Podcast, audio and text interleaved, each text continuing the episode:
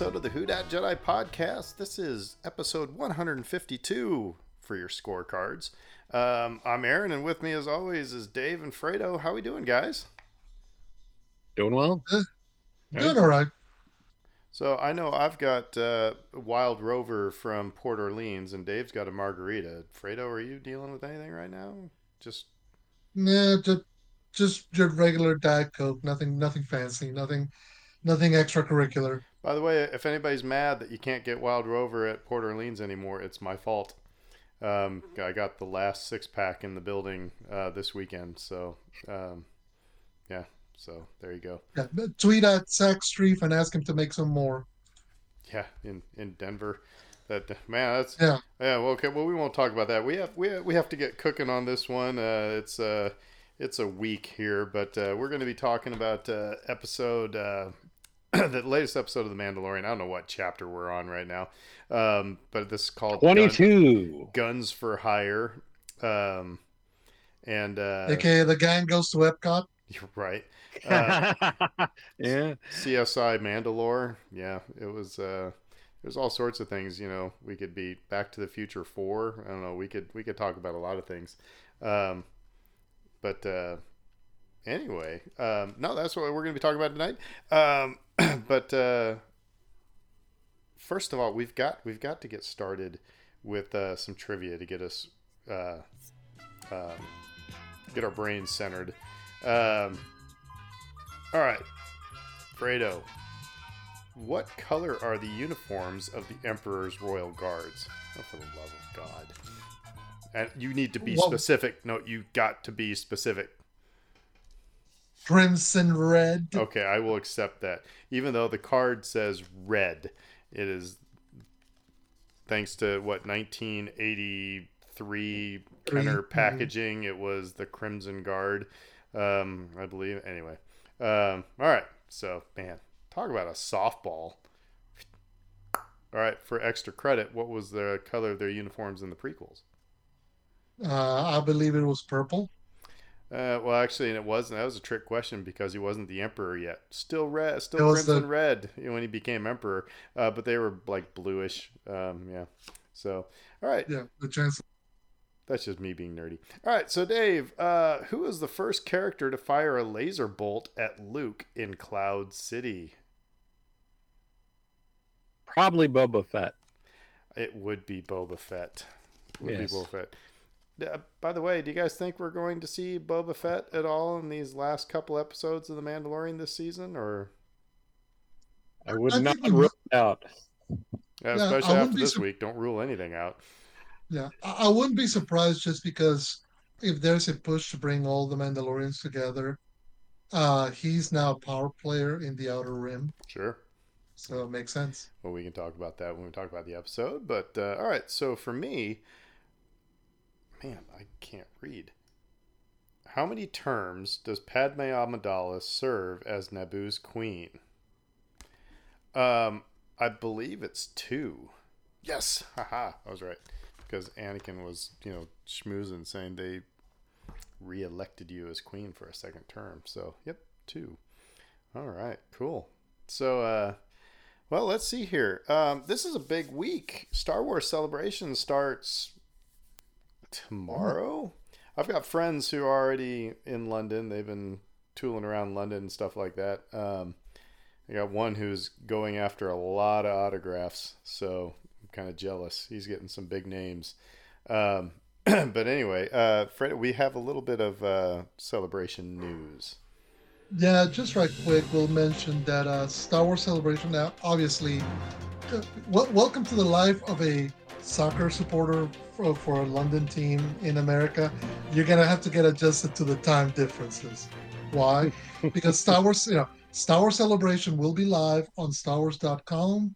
.com, I'm sorry, as well as Star Wars YouTube channel, youtube.com slash Star Wars. So Friday, it's from now they give it to you in Greenwich mean, meantime, and then Pacific time. I'll I'll do the conversion for our Central Time time zone friends. So Friday, starting at 7:30 in the morning. Saturday, at seven in the morning, and uh, Sunday, it'll be at five forty-five, and uh, I'm sorry, Saturday will be seven in the morning and ten forty-five and uh, twelve forty-five in the morning in the afternoon. Sorry, and Sunday will be at five forty-five in the morning. Yeah, bright and early in the a.m. All those are fine with me, except the Sunday one might be tough because I play a gig until one a.m. But the dogs still wake me up about five forty-five, so I might still watch some of it. Um, do what do what the West Coast people who watch soccer do and just stay up all night. At, at 50 years old, I can tell you that that is not a good idea. yeah, I know, I know. Now, what's interesting? There, there used to be, man. Uh, yeah, get off my lawn. I'm old, but no, it's like, I, it's, uh, yeah, it's like eating after nine. I'm like a gremlin now. You know. You, you know, I've, I've found the opposite to be true. Like when when I was, you know, in my 20s, I could sleep for 10, 12 hours easy, and now it's like eh, I get woken up in the middle of the night, you know, a lot more often now, and um, and there, you know, there are various th- occasions to do so. You know, like if you're traveling, we go on a long drive to visit the grandparents, etc. So, um, yeah, I'm, you know, I don't have as hard a time. Yeah, it can be done. I'm saying it's not a good idea. I mean, that Mm-hmm. that first gig that I had that went from nine to one, I was just I was sweating that all week long. I was like, man, am I going to be able to do this? Because I can barely stay awake, you know, on a normal time past eleven. I mean, my sciatica is hurting here, but you know, but it's uh, yeah. I mean, if you got if you got the adrenaline and if you got a reason, I mean, it's kind of like, you know, it, you're right, Fred. If, yeah, sure, if yeah. we got friends who watch the World Cup and they don't watch the replay they mm. get up in the middle of the night and watch their team. So you know, uh, I did that when it was in 2002 and it was in Japan, and the the games were at two in the morning and four in the morning, which is just the time you want to be up and really be get, get the adrenaline going. I will say right quick now, obviously you may not gonna get all the panels. You, the, definitely not gonna get the whatever the extra special super duper awesome trailers and reveals but they're going to get some of the uh, celebrities on stage and interview folks like Dave Filoni and Jon Favreau and the like. So there might be a surprise or two here and there, but I imagine that all the big Star Wars celebration news will drip and drop throughout the weekend, and we'll be dissecting them all next week. So I was listening to a podcast. Um, it was Star Wars Underworld. We've had Ben Hart on the show before. Um, they're saying rumors are that um, and to them it's more it's more than just a rumor because of where their source came from but um, said that uh, be on the lookout for a movie announcement That'd so cool. dave you might get your wish so um, but i need to crawl darn it if we don't get the crawl then i don't know it's it's going, hashtag bring back the crawl. It's going to be it's going to be a star. It's going to be Romeo and Juliet, a Star Wars story. You know, uh, Mon Calamari and and Quarren torn apart by Mandalorians. Anyway, you're just making me think of Hot Fuzz and the Romeo and Juliet uh, performance of the movie Romeo and Juliet, which was uh, amazing. You guys have both seen Hot Fuzz, right? Of course. I have not. Yeah. Sorry. Oh, oh, you got okay. Add it to the list. Add it to the list. It sounds like '70s porn, but um, just. Have you have you seen Shaun of the Dead? I have not seen Shaun of the Dead either. Okay, so Shaun of the Dead is sort of the. I mean, I've heard I've uh, heard all I've yeah. heard a lot about it. So. Yeah, that's the one that you watch, um, and then you watch uh, Hot Fuzz afterwards. So they're both really excellent. I, I, like the the World's End also, but it's a, it's a bit more of a uh, of a chaser as opposed to a shot, just because it's yeah. it's an acquired taste. Not everybody's gonna like it, but I really enjoyed it. Uh, but yeah, no, I'm I can hear Scott Colsby, our friend, uh, in the distance screaming because one of his greatest movie uh, experiences was seeing the Cornetto trilogy, as it's known, in the movie theater back to back to back. So you're disappointing him, Aaron. Uh, wouldn't be the first time.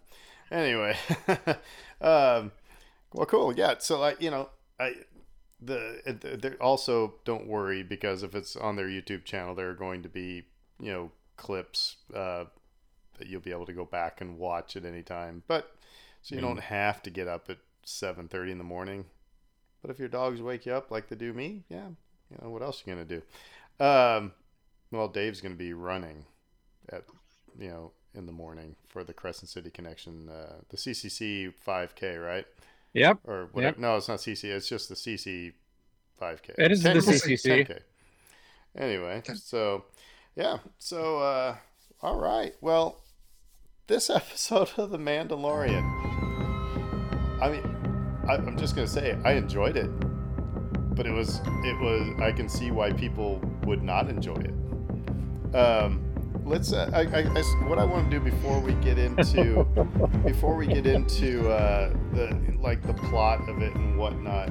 Um, I want to I want to address some elephants in the room. Um, the the okay. things that people are really kind of getting horked off over, at least the stuff that I've seen, um, and that's the cameos. And it's because we had it, it, was funny because I Brittany and I watched this uh, uh, episode separate because she was going to a book signing and then I had to go to the session. So I, I watched it first. And so then when we saw each other at the end of the night, I was like, you've got to watch the first 10 minutes of this episode. We just finished it here right before we got on camera. But I said, you got to watch the first 10 minutes. And so we got to there and she, we, the doors open up and she says, is that Jack Black? and I was just like, wait for it, wait for it. Then she just her jaw drops. Is that Lizzo? And it was like it. So we had those two cameos, and then it was funny. Then tonight we like said we watched the rest of it, and then we see Doc Brown.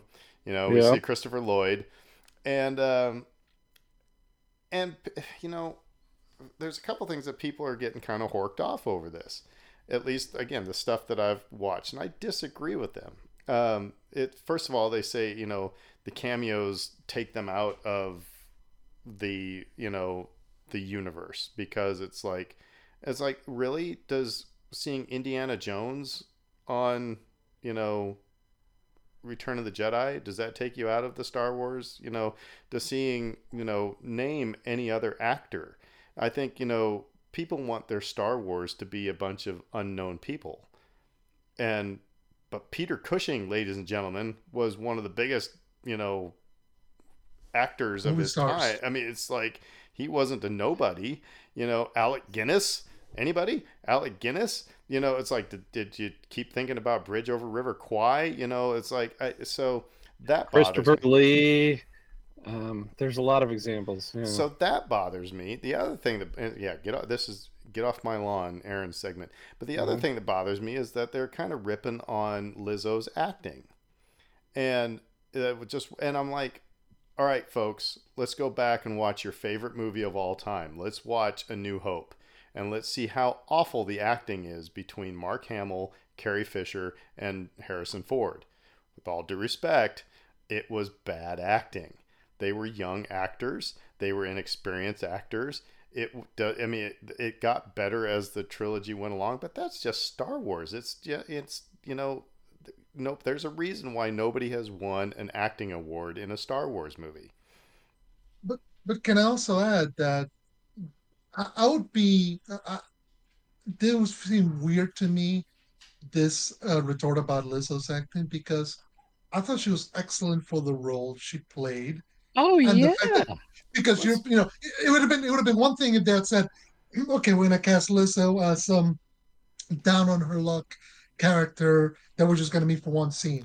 That would have taken me more out. The fact that you make her central to the storyline, the fact that her role is regal and there's some we'll get to some of the other stuff related to the duchess but just the idea that she's presented as a leader the, the idea she's presented as somebody with authority and therefore in and her fame. world glamour and fame. It almost feels like typecasting because you're like of course you're going to get somebody who's famous and popular and you know has that aura about her in this role. Yeah so but, i don't get it. Yeah, but i mean yes I, and i agree with all that. Um the, I thought she did fine. I, I, I thought mean, she did like, fine as well. Yeah. I think if the only thing that wasn't congruent, it's like because we know I I know Lizzo from her music. I because we it's on my wife's playlist all the time when we're in her car. I you know and so I see that side and then to see the Duchess, those two characters are not congruent. I mean, that's just and that's but that's about being a performer. And Mhm. but the fact is it's like we've only ever seen really except for when she was on Saturday Night Live, you know, we've really only seen Lizzo on the music stage and as a musician, as a performer that way. So I could see how it's like trying to make that mental model work. Uh, again, I don't, I didn't have any problem with it. Um, Mhm. But I, I wonder, I just, it's, I just, it just bothers me that it's like, I mean, do we, Star Wars is not highbrow acting, ladies and gentlemen. It's, you know, I love it, but it's like when, when I see these reaction videos and these, you know, podcasters say, you know, the cameos took me out of it. And it's like, uh, I know I've said before that's my running thing. You know, it took me out of the story. If like you know, but I don't get on you know the internet and complain about it. So um, Have you seen the, you know, slightly off topic, but have you seen the Seth Meyers day drinking uh, clips before? uh, I've seen the one Where- they did with Rihanna with, with Rihanna, Okay. not uh, with Yeah. Lizzo though. He did one with Lizzo, and it was just freaking adorable. Like that's who she is. She's just like this bundle of joy.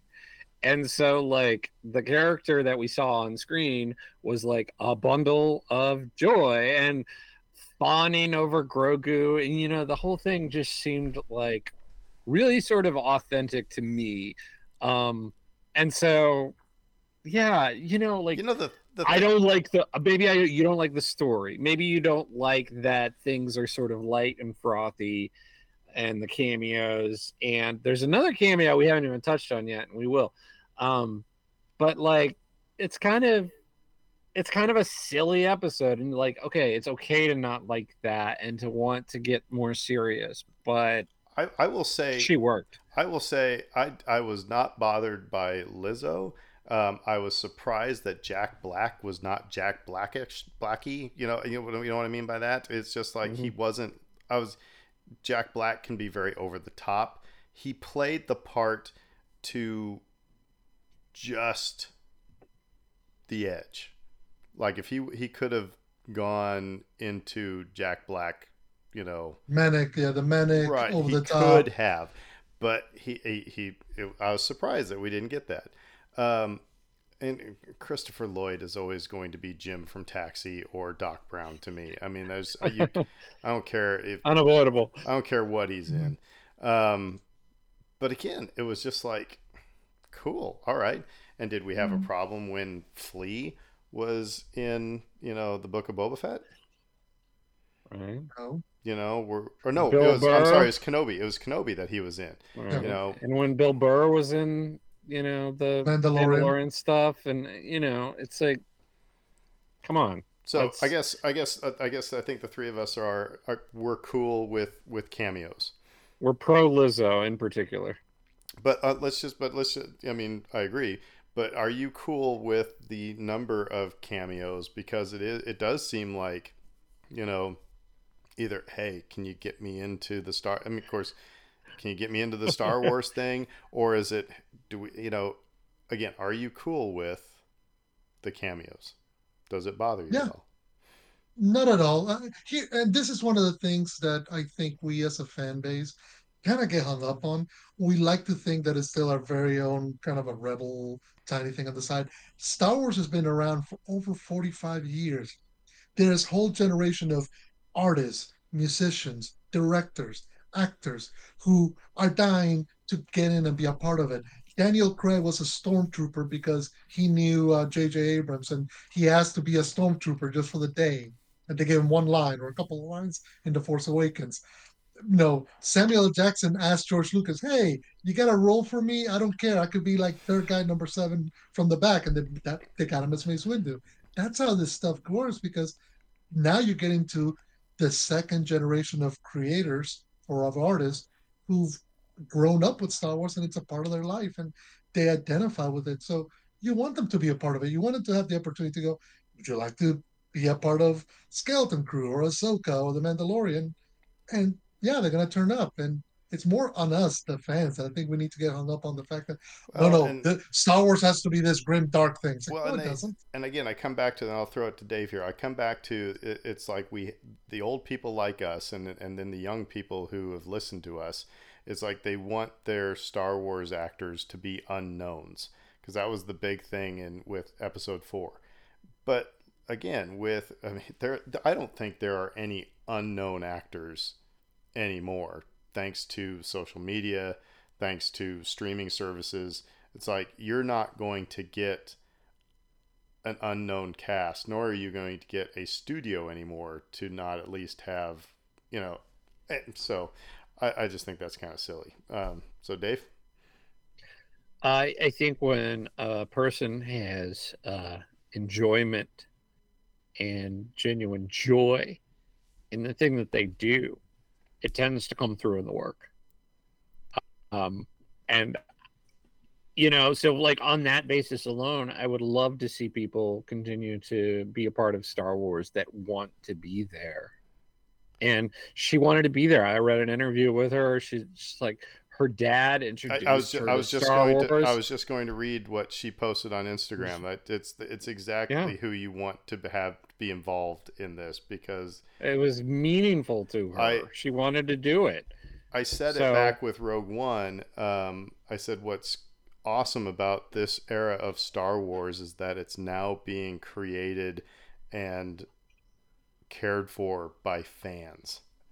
hmm You know, it, the the the um, yeah, it just it it's and so I I just think that's awesome because it's people who you know have this you know well the directors who you know just left their uh, or the writers who just left the project you know said if it can't be done right maybe it shouldn't be done. You know what that means i don't know but it sounds like maybe you know they're asked to make some concessions. It's like nah you know. Yeah. it you know so and um, time will time will tell if he was correct in you know his assessment of that situation. But like, uh, he cared. He obviously cared a great deal, and I again I don't see that as a negative. Um, I think like where if you want to get into a legitimate debate about this stuff, it's like, well, well does it serve the larger story? And it's like, well, where is this season going? What is the story that we're trying to tell here? And uh, is this episode helpful or harmful in that respect? So let's let's jump right into the episode right there because I think eh, you know at first it well okay I, I don't think we need to do a play by play of the whole episode. There was a couple main main themes that were going on here. First of all, I you know I said CSI Mandalore. I mean that's basically what this was was um, I mean down to going to the morgue into a, to a droid morgue and having the science person you know analyze the you know the fluid taken from the super battle droid.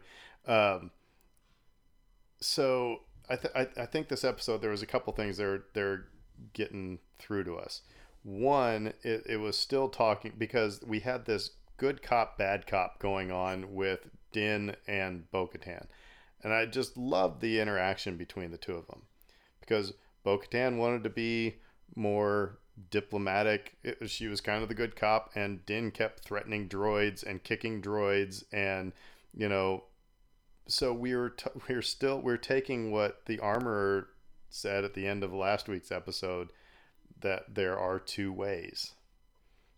There are two ways. So you know, so on this kind of macro level, that's that's kind of what we're we're still emphasizing is that we're needing to bridge the gap you know, between these two types of Mandalorians.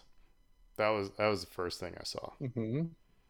So we can we can just take that for a second. I mean, um, it goes all the way through the episode because they're constant. They're not really at odds, but you know, it's like now it's my turn to do it. Now, no, this isn't working right. And then of course you get the big battle at the end, literally between Mandalorians, between Bo-Katan and what's his bucket, um, for control of the, you know, Everything. of everything. Yeah. Um, so I don't know. What do you what do you guys think about that as one of the themes that was going on? I think it was. I mean, number one, yeah, it's it's that's a very good observation that it's a a reinforcement of what the armor suggested with Bo-Katan, the fact that the Mandalorians are not one group; they're walking different paths, and you know they need somebody who's able to walk all those different paths and bridge them together. And while we may have thought at the start of the season that would have been Din Djarin, it's intriguing that it's interesting that it's Bo-Katan who's being tasked with doing that. They have good way of representing it. Of they're never at a point where you go they're at odds. Both Bo-Katan and Din. No, okay, you have this issue regarding this pro this this problem, and I don't know necessarily that you know you may not have walked the same path that I did, but they're able to work together, and I think that that comes out really well uh, for both Bo Katan as well as Din. That you know whether it's talking to the Ugnaughts, whether it's talking to the droids, they're always that they know which way when one can step forward, one has to step back.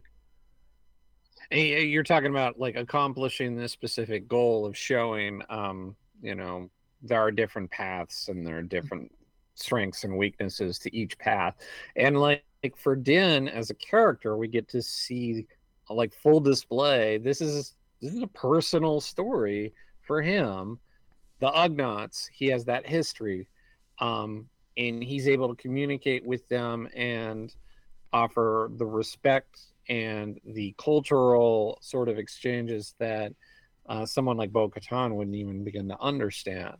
Um, but then on the other, the flip side of the coin, he has the blind spot when it comes to the droids. See, okay, uh, and he has these perceived biases and issues that that stem back to his and, you know his days as a foundling. and here's my thing that i'm going to again i'm going to take issue with reaction video guy on youtube who this is one of his complaints was that you know i thought aren't we past din hating droids? And it's like maybe it's like you go to therapy and it's like to to hash out whatever like let's say you were in an abusive relationship and you go to therapy for you know a couple years to work through that and then you see that person you see and, and so maybe maybe you've you've developed a distrust in the in the opposite sex or something like that and then you finally work through those issues and you go on a few dates and all is good but then you see that specific person. person. and it triggers you know and yeah. so this person obviously has never had any PTSD at all because yes, Din has you know he's worked with pit droids he has r5d4 he likes ig11 but he see he hears battle droid and yeah. it's the adrenaline kicks and it's like he's he's hacked off like you were talking about you know? So again that's so i just wish people would would pause before they would you know post their reaction videos um and and just t- kind re- of think about that yeah, it reads it makes well. Sense. Yeah, it's it's an intelligent reading of his situation. Um, and like it's it's true to him. Uh, it's true to the story that we've seen so far, and um, I don't have any problem with that. And again, like even like taking out the specificity of battle droids, taking that out of the equation altogether. Yeah, people relapse all the freaking time. so you know, we're not perfect. People make mistakes, you know, they're, they're, it would be easy to fall back into a previously established bias or a previously um, a previous fear because um, this is a deep-seated thing for him. You know you're a defenseless child faced with a battle droid trying to kill you. I don't imagine that would be well, a necessarily easy thing to get over well, let's think about the you know think about Kanan Jarrus and how he reacted when he met Rex for the first time. You know, mm-hmm. so this is this is not a new path that we've you know that we're going down. I yeah, appreciated I, that.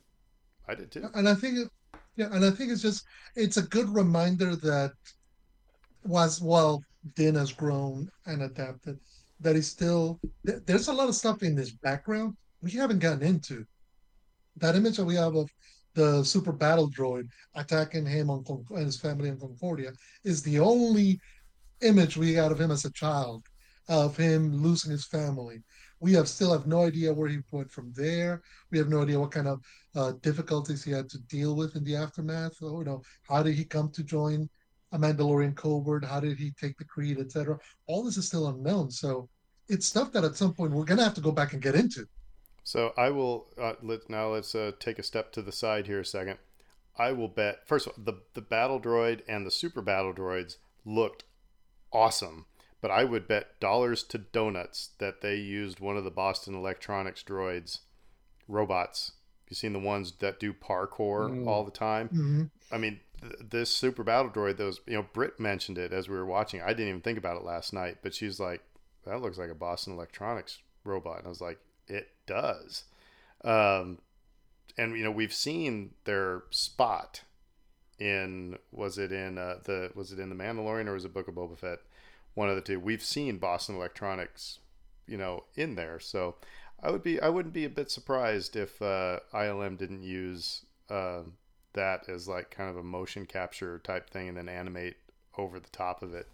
Um, While we're on the to- while we're on the topic of droids too, I want to say that his se- the scene involving him hitting the droids as they move past him. I feel like there's some subtext there that, that goes beyond just him trying to get a reaction and find the culprit. Um, I, I think there was some catharsis maybe, Maybe for him in the way- punching. the way I read that was it was a continuation of Bo Katan wanting to, you know, talk and Din just going, quit wasting time. Let's, you know, let's poke a bear until it swipes at us. So, yeah, I bet, but I, the symbolism definitely is there. Um, And to that point, though, maybe this dovetail, this works together because that was one of the other big themes that I think that was going on in this episode. Was I think we were getting a lesson on AI. Mm. chat gpt you know artificial intelligence you know all the you know there was actually a study that came out uh, a couple weeks ago that says iqs are lowering and the person on the on the talking box in front of me said it's because of phones you know it's like but because we have so and you know christopher lloyd's character says as much is that the glories of, of you know of technology that we have is that it's not going to take me you know, four hours to find the thing that I'm looking for. I can find it in four seconds, which gives me more time to process it. But at this, Brittany and I were actually talking about this last week. But the other side of that sword is that there's a discipline and a brain exercise in trying to figure out where to go look for and siphoning through different books until you find the study that you're looking for. So, and I mean that's one of the major uh, units that um, the AP English curriculum talks about is AI because Frankenstein. That's the the novel they use for for that. Um, but it was just really interesting to put it from the droid's perspective. That you know, well, and well, Christopher Lloyd. First of all, he was saying that you know if we lose the droids, society's going to crumble. I was like, well, there's you know, if you took away everybody's phones right now, would we, you know, what would what would we we would we would panic.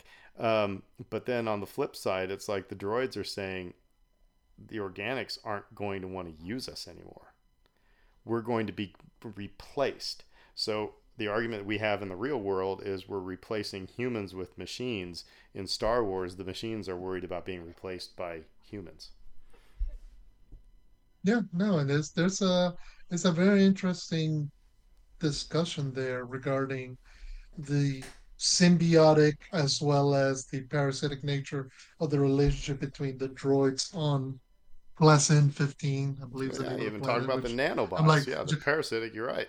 yeah, the yeah, the the the the way that the humans, by the way, that planet just I kept thinking Jack Black kept pronouncing it like like I almost want to say pleasure 15. I'm like, yes, yes, you're having fun. Uh, but Disney yeah, no, World, yeah, Epcot. ex- yeah. Uh, but it's very much um an interesting uh, debate and an interesting idea that Star Wars is bringing in this episode that the dependence, the codependence that's formed within this society between a human species that is just having a good time. They're enjoying themselves. They're pursuing the arts. They're pursuing uh, their studies. They're having their fun. And a robot society that's undergirding it all by doing taking care of all the hard work. And it gets to it gets to some way some of both the hopes and dreams of where technology might take us, but also some of the fears about if you take it too far, you end up with WALL-E's ship. You know. Well, my my big, I mean, again, okay, so Aaron, get off my lawn, old man, type of thing.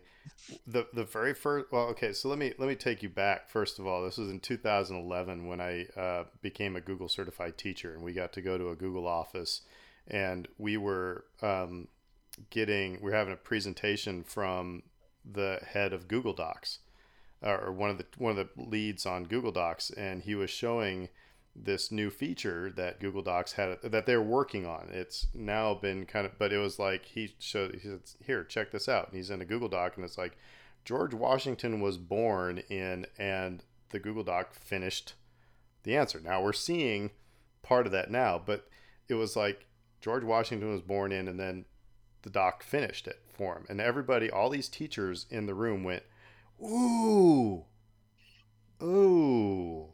It was like cool, and then oh crap.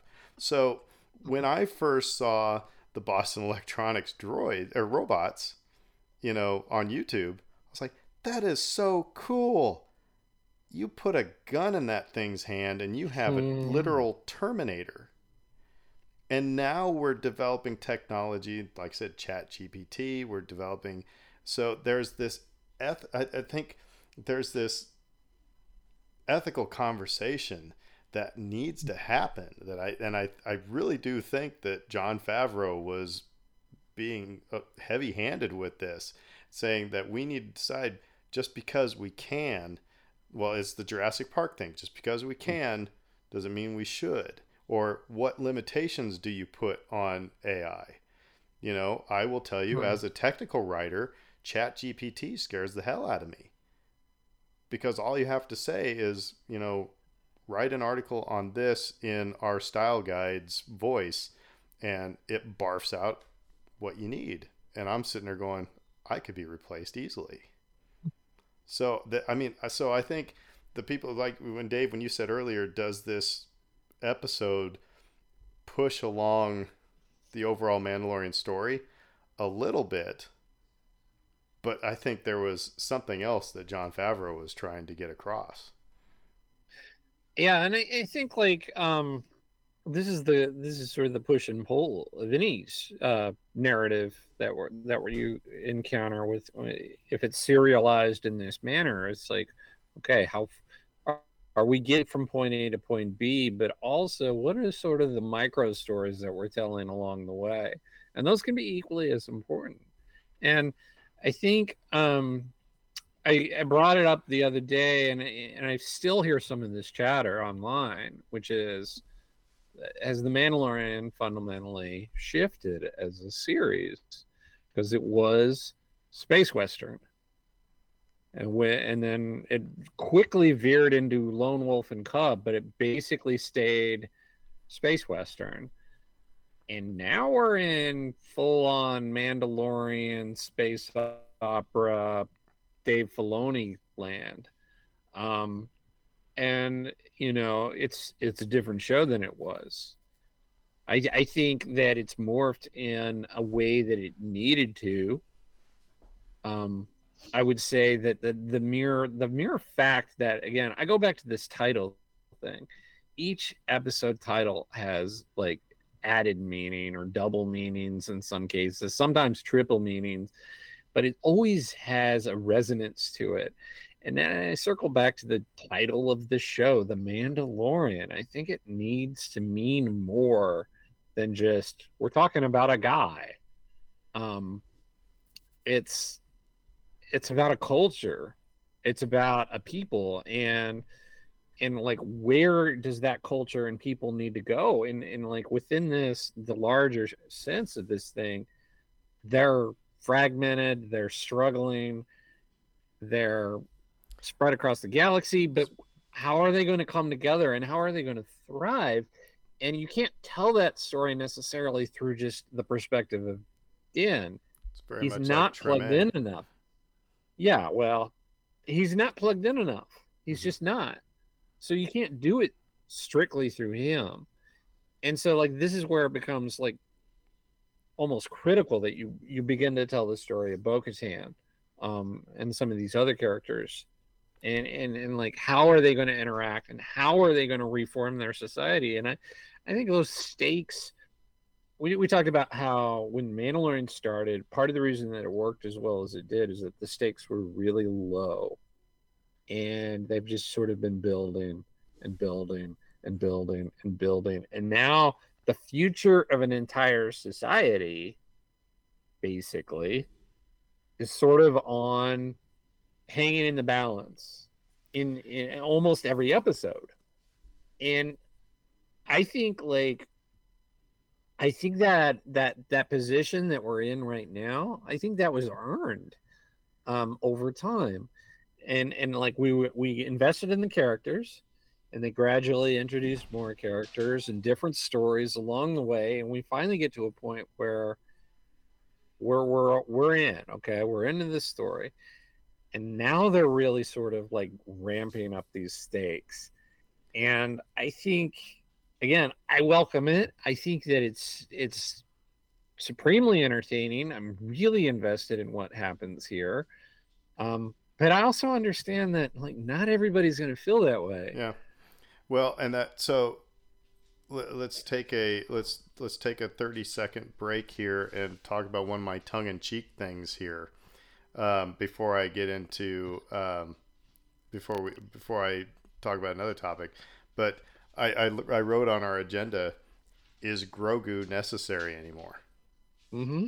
You know, I mean, I love me some Baby Yoda, but he was he hasn't been doing anything. I mean, and that's not a criticism, you know, because I've enjoyed watching the Bo-Katan story, you know.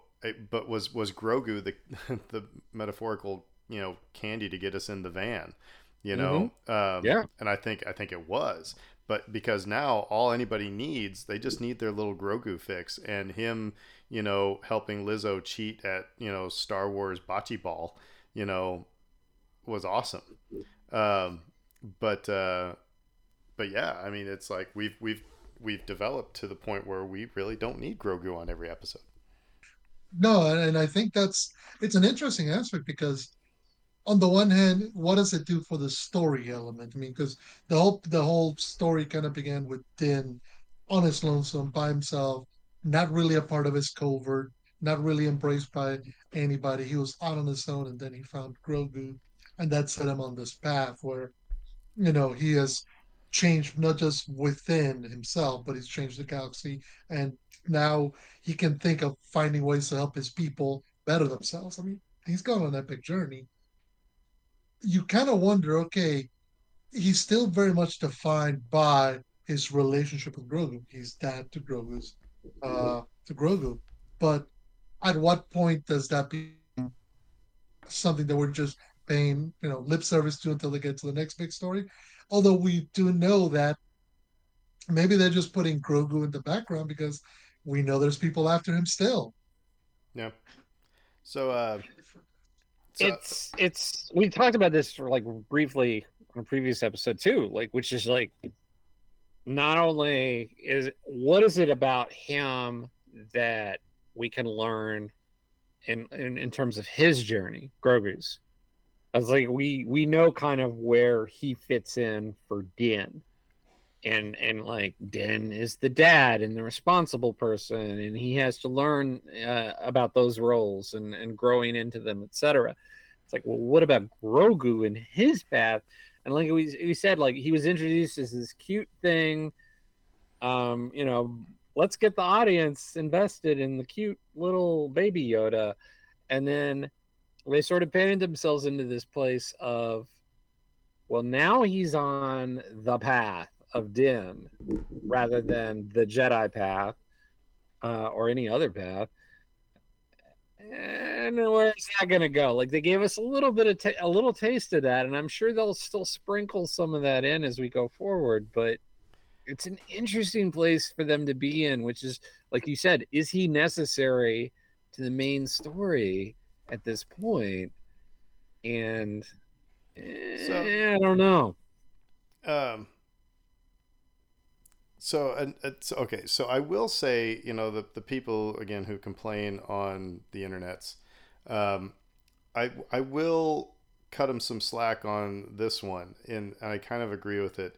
Is that due to all this other stuff that's going on, chasing down rogue battle droids and going to the droid ver, you know droid bar and stuff like this which by the way that was cool flip on its head from a new hope you know when two you know humans walk into a bar and all the droids stop and like you know but I, it, we spent all this time and then we get a about a minute 30 second fight between Bo-Katan and what's his bucket and then she's got the dark yeah then then she's got the dark saber and it turns mm-hmm. out that she gets the dark saber because and I think we may have talked about it you know it's that because it was the whole Harry Potter you know loophole where yeah, mm-hmm. because the the weird creature from Mandalore disarmed Din and then Bo-Katan beat that creature so thereby the transitive property she gets the dark saber and it's like all right, cool. So, like I said, we spend all this time on the other stuff, and then we just like hurry up some of the storyline that we're really invested in. Which you know, that whole it it seems like we came to our we came to a conclusion, and we all we're all buddy buddy after like a like about a 30 second fight and just because okay she's got the, the dark saber so we all stand at attention and we'll follow her so are we and, that, and I guess that's the one thing but, I'll push back uh, on. Uh, but that, you're, you're talking no. about did we get? I'm saying that, that they really did put a bow on it quickly after spending hmm. 40 minutes of the rest of the episode on a bunch of other yeah. stuff. Where I would because have pro- rather seen Bo-Katan at odds with the privateers for at least half the episode. I will say, I mean, I kind of get where you're coming from, but I'll also say given that we know how the story's coming, put this way, we knew that at some point Bo-Katan would have to fight Axe, uh, that's the name of the other guy, uh, for control of the Mandalorian uh, privateers, the Night Owls that she was leading, who left her behind. We knew they were going to have to fight. We knew that Bo-Katan had to win. We knew that she was going to be, you know, the, that's the only way you're going to bring this group of Mandalorians back to the Children of the Watch. The conflict there is not whether or not Bo Katan can bring them. The conflict is how is this group of Mandalorians gonna mesh with this group of Mandalorians? Because if you remember, when they first met Din Djarin, his reaction to them taking their helmets was not nice, I... and their reaction to him was, "Oh, he's one of the little cult psycho kids, you know, who've been living on the fringes." I agree That's with you 100. percent I don't. I, I agree with you 100. percent I that that those are all things that yes we had to get to, but my my question is again, if we can, and I'm not going to talk about filler episodes, but mm-hmm. is you know, it's I think it is a fair critique of this series to say that it is it is not the best written series. That I mean, it's like we, I mean, it's they. There's a lot of hurry up and wait or or wait and hurry up you know like i said where it's like or i think there's some fat that could be trimmed and things like that i'm just saying i'll give them i'll, I'll give them a little bit of a listen when they complained about that because it's like you know um, my, my question is this would you rather have all the fun that we had at star wars land running the droids hanging out with jack black and lizzo seeing old man christopher lloyd rail as a separatist or do you want to deal with another episode of Mandalorians grunting at one another I, about the honestly, code I want I want the, the Mandalorian stuff. I, I, I, See, um, my thing is, we just got two episodes of that back to back with them stuck in that lovely little planet in the middle of nowhere, shooting shooting at nothing. They, it's they, like. It, I'm just saying I don't think that the writing is very well designed, but uh, we don't have to we don't have to like beat each other up over that. But uh, it just seemed like the end of this was it, they, it could have been a little bit more of the episode than what it was. You know, how instead of just coming onto the camp, getting into a fight, then, oh yeah, by the way, this is yours because of a technicality. And then, okay. And I know we've only got what, two, three episodes left? Two. So it had to be done. But, you know, I don't know A little disjointed in a book of Boba Fett kind of way. Yeah. Um, you know, um, but I, I like the the thing in the notes, which was, can Star Wars fans deal with fun, laid back episodes anymore? I don't know. Well, I mean, We're sitting here debating, like, is this episode everything good need enough? to be Andor? But- Does but everything the- need to be Andor? but here's the thing: is that it's. I, I mean, again, I agree with. I agree with you, but Yeah. it's like I feel like we're on borrowed time. It's like another season is not guaranteed. You know, it's. I mean, it's. It a lot of things could happen between here and there, no matter what announcements have been made. But it's like, and because we have a season that goes only so far, it's like when you, it's like you want. I don't know. I, I I just think it feels like we're on borrowed time, and to be playing CSI, um, Mandalore. Why, yes, it was a fun episode. I enjoyed the episode, but it gives me a little anxiety. It's like I've talked about all the other things we've watched. It's like like on the Marvel ones. That's the Mar- that's the problem with the Marvel series, is that you know on the on Disney Plus is that it seems like we drag our heels and then all of a sudden the last episode is the fight. You know, let me let me just put it to you this way: If this episode was animated, would it not feel right at home in the middle of Clone Wars? Hmm. Oh, I don't, I don't, I don't doubt you. But a Clone Wars series, you know, season has twenty gazillion episodes. So and they- this would have been a three episode arc and Clone that's my that's my thing though is that it they they you know, I, I guess we're and maybe it's just the, the you know when I look at live action, it's like you have a movie, it's going to be two and a half hours long. You have to trim fat and make things move faster, otherwise people you know to move the story along and you know it but it, it and it just seems like okay hey we've got 12 episodes in a in a season or whatever so yeah we can do these things but it's like is that the best place to spend your allowance i think this is a whole another episode to talk Mhm. about this um, that last bullet point but yeah go ahead No, I was just gonna say to use that phrase to trim the fat. You know what happens when you trim too much fat? You get a really tasteless meal. There's a reason you keep some of that fat when you go to the nice steakhouse. i didn't say trim all the fat but i'm, I'm it's it's kind of like you can go back to some rebels episodes where it's like you know the, we spent you know 25 minutes on an episode just so we can have a character in the last episode you know and, mean like the and Pur- it like ends, up, ends up being not a fun episode but a boring episode so You mean like the Purrgil? yeah maybe The Purrgil. Everybody hated the Purrgil episodes when they came out, and now you see the, just a moment of them in the Mandalorian, and everybody's like, "Oh my ah. God, Purrgil, Purrgil!" It's like, yeah, and you got him in an episode that everybody hated. Can you eh, like that's a fair thing to bring up though because we saw the Purrgil in live action and we haven't But haven't dealt with we need any did we need an entire and did did we need an entire rebels episode about purrgil or did we just need a five minute scene where somebody it's kind of like when uh what's his bucket in rebels gives the history of the first mandalorian jedi in an animatic and it's like okay cool satisfied i know where the dark saber came from good you know it we didn't need an entire episode on the backstory of Tarre Vizsla.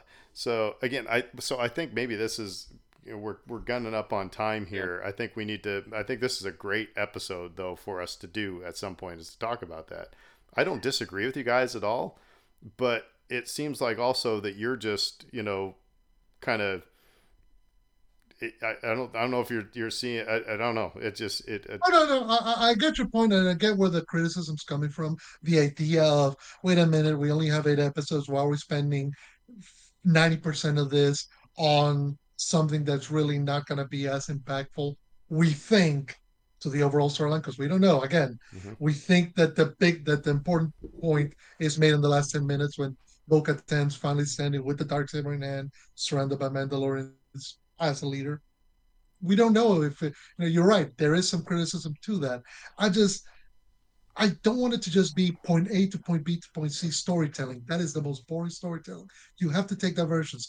Somebody made a good point that this is kind of like a side quest. Okay, fine. Sometimes you have to do the side quest episodes where you go on it and you get to explore a little bit of the galaxy. If we're just going to be very uh, story driven, where just the characters go from point to point, it's not going to be fun. Can you do this side quest in an interesting way that tells us more about those characters, right? And we talked about this episode that did those things. Uh, we learned we, we we revisited his bias against droids. We revisited his history with the Ugnaughts, and I think like he sort of maybe gained a little more insight to his character and a little more insight into Bo-Katan's character at the same time. Um, I really like this episode a lot, and I think like I wanted to say very briefly, the frog people at the freaking table.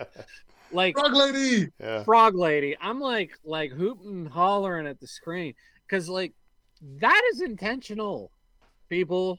Like oh, okay we're telling you right off the bat you didn't like the frog lady episode. Guess what you're getting? Guess what you're getting this week?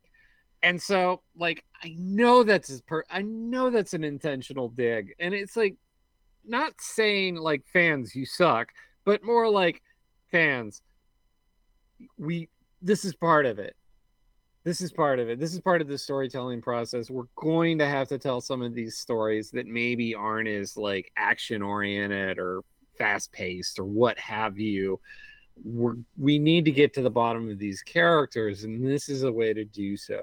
And and please don't get me wrong i didn't i did not i enjoyed this episode yeah. i yeah, thought absolutely. it was fun i'm just saying i it's it's kind of like if you go to a concert. Imagine if you went to a U2 concert and they said, you know what, we're not going to play any of the hits. You know what I mean? Well, now, oh, great, Fredo, but let's say you're a big U2 fan, but it's like, I want to hear Sunday Bloody Sunday. Or what if, you know, I want to hear Pride in the Name of Love and you're, I'm, I'm stuck listening to, you know, other stuff. Yeah, I'm just saying that I think the that it's there's the Apple playlist. Well, you know, it, yeah. So, the Apple album that everyone delete or tried to delete. So before we sign off, from the English teacher, by the way, it was funny because um, when we talk about the the droid drink, uh, Nepenthe, you know where that's from? It's from the Raven.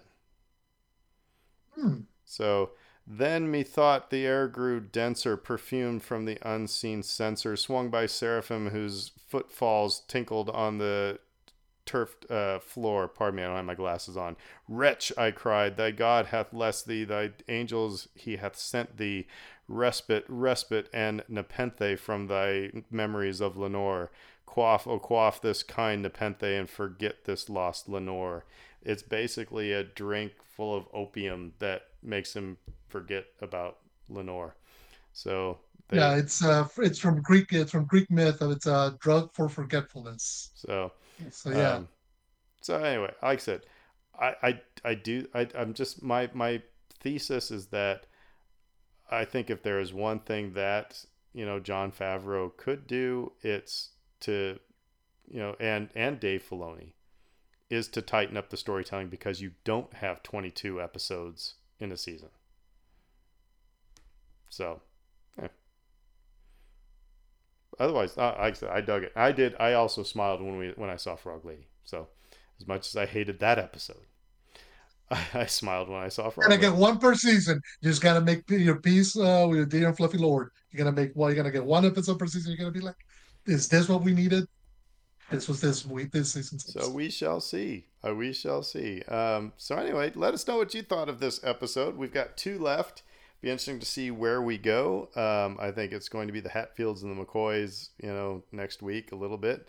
Um, but who knows? It might be Frog Lady all over again. We don't know. So we're still we're still waiting to see uh, the return of certain somebody who's out there. Oh, by the way, Dave, you said there was another cameo we missed. Oh, I was talking about Frog Lady. Oh, okay, okay, yeah. most important one. Clearly, clearly the most important. Right on. Well, until next week, we will say who dat? Who dat? And everybody have a great week.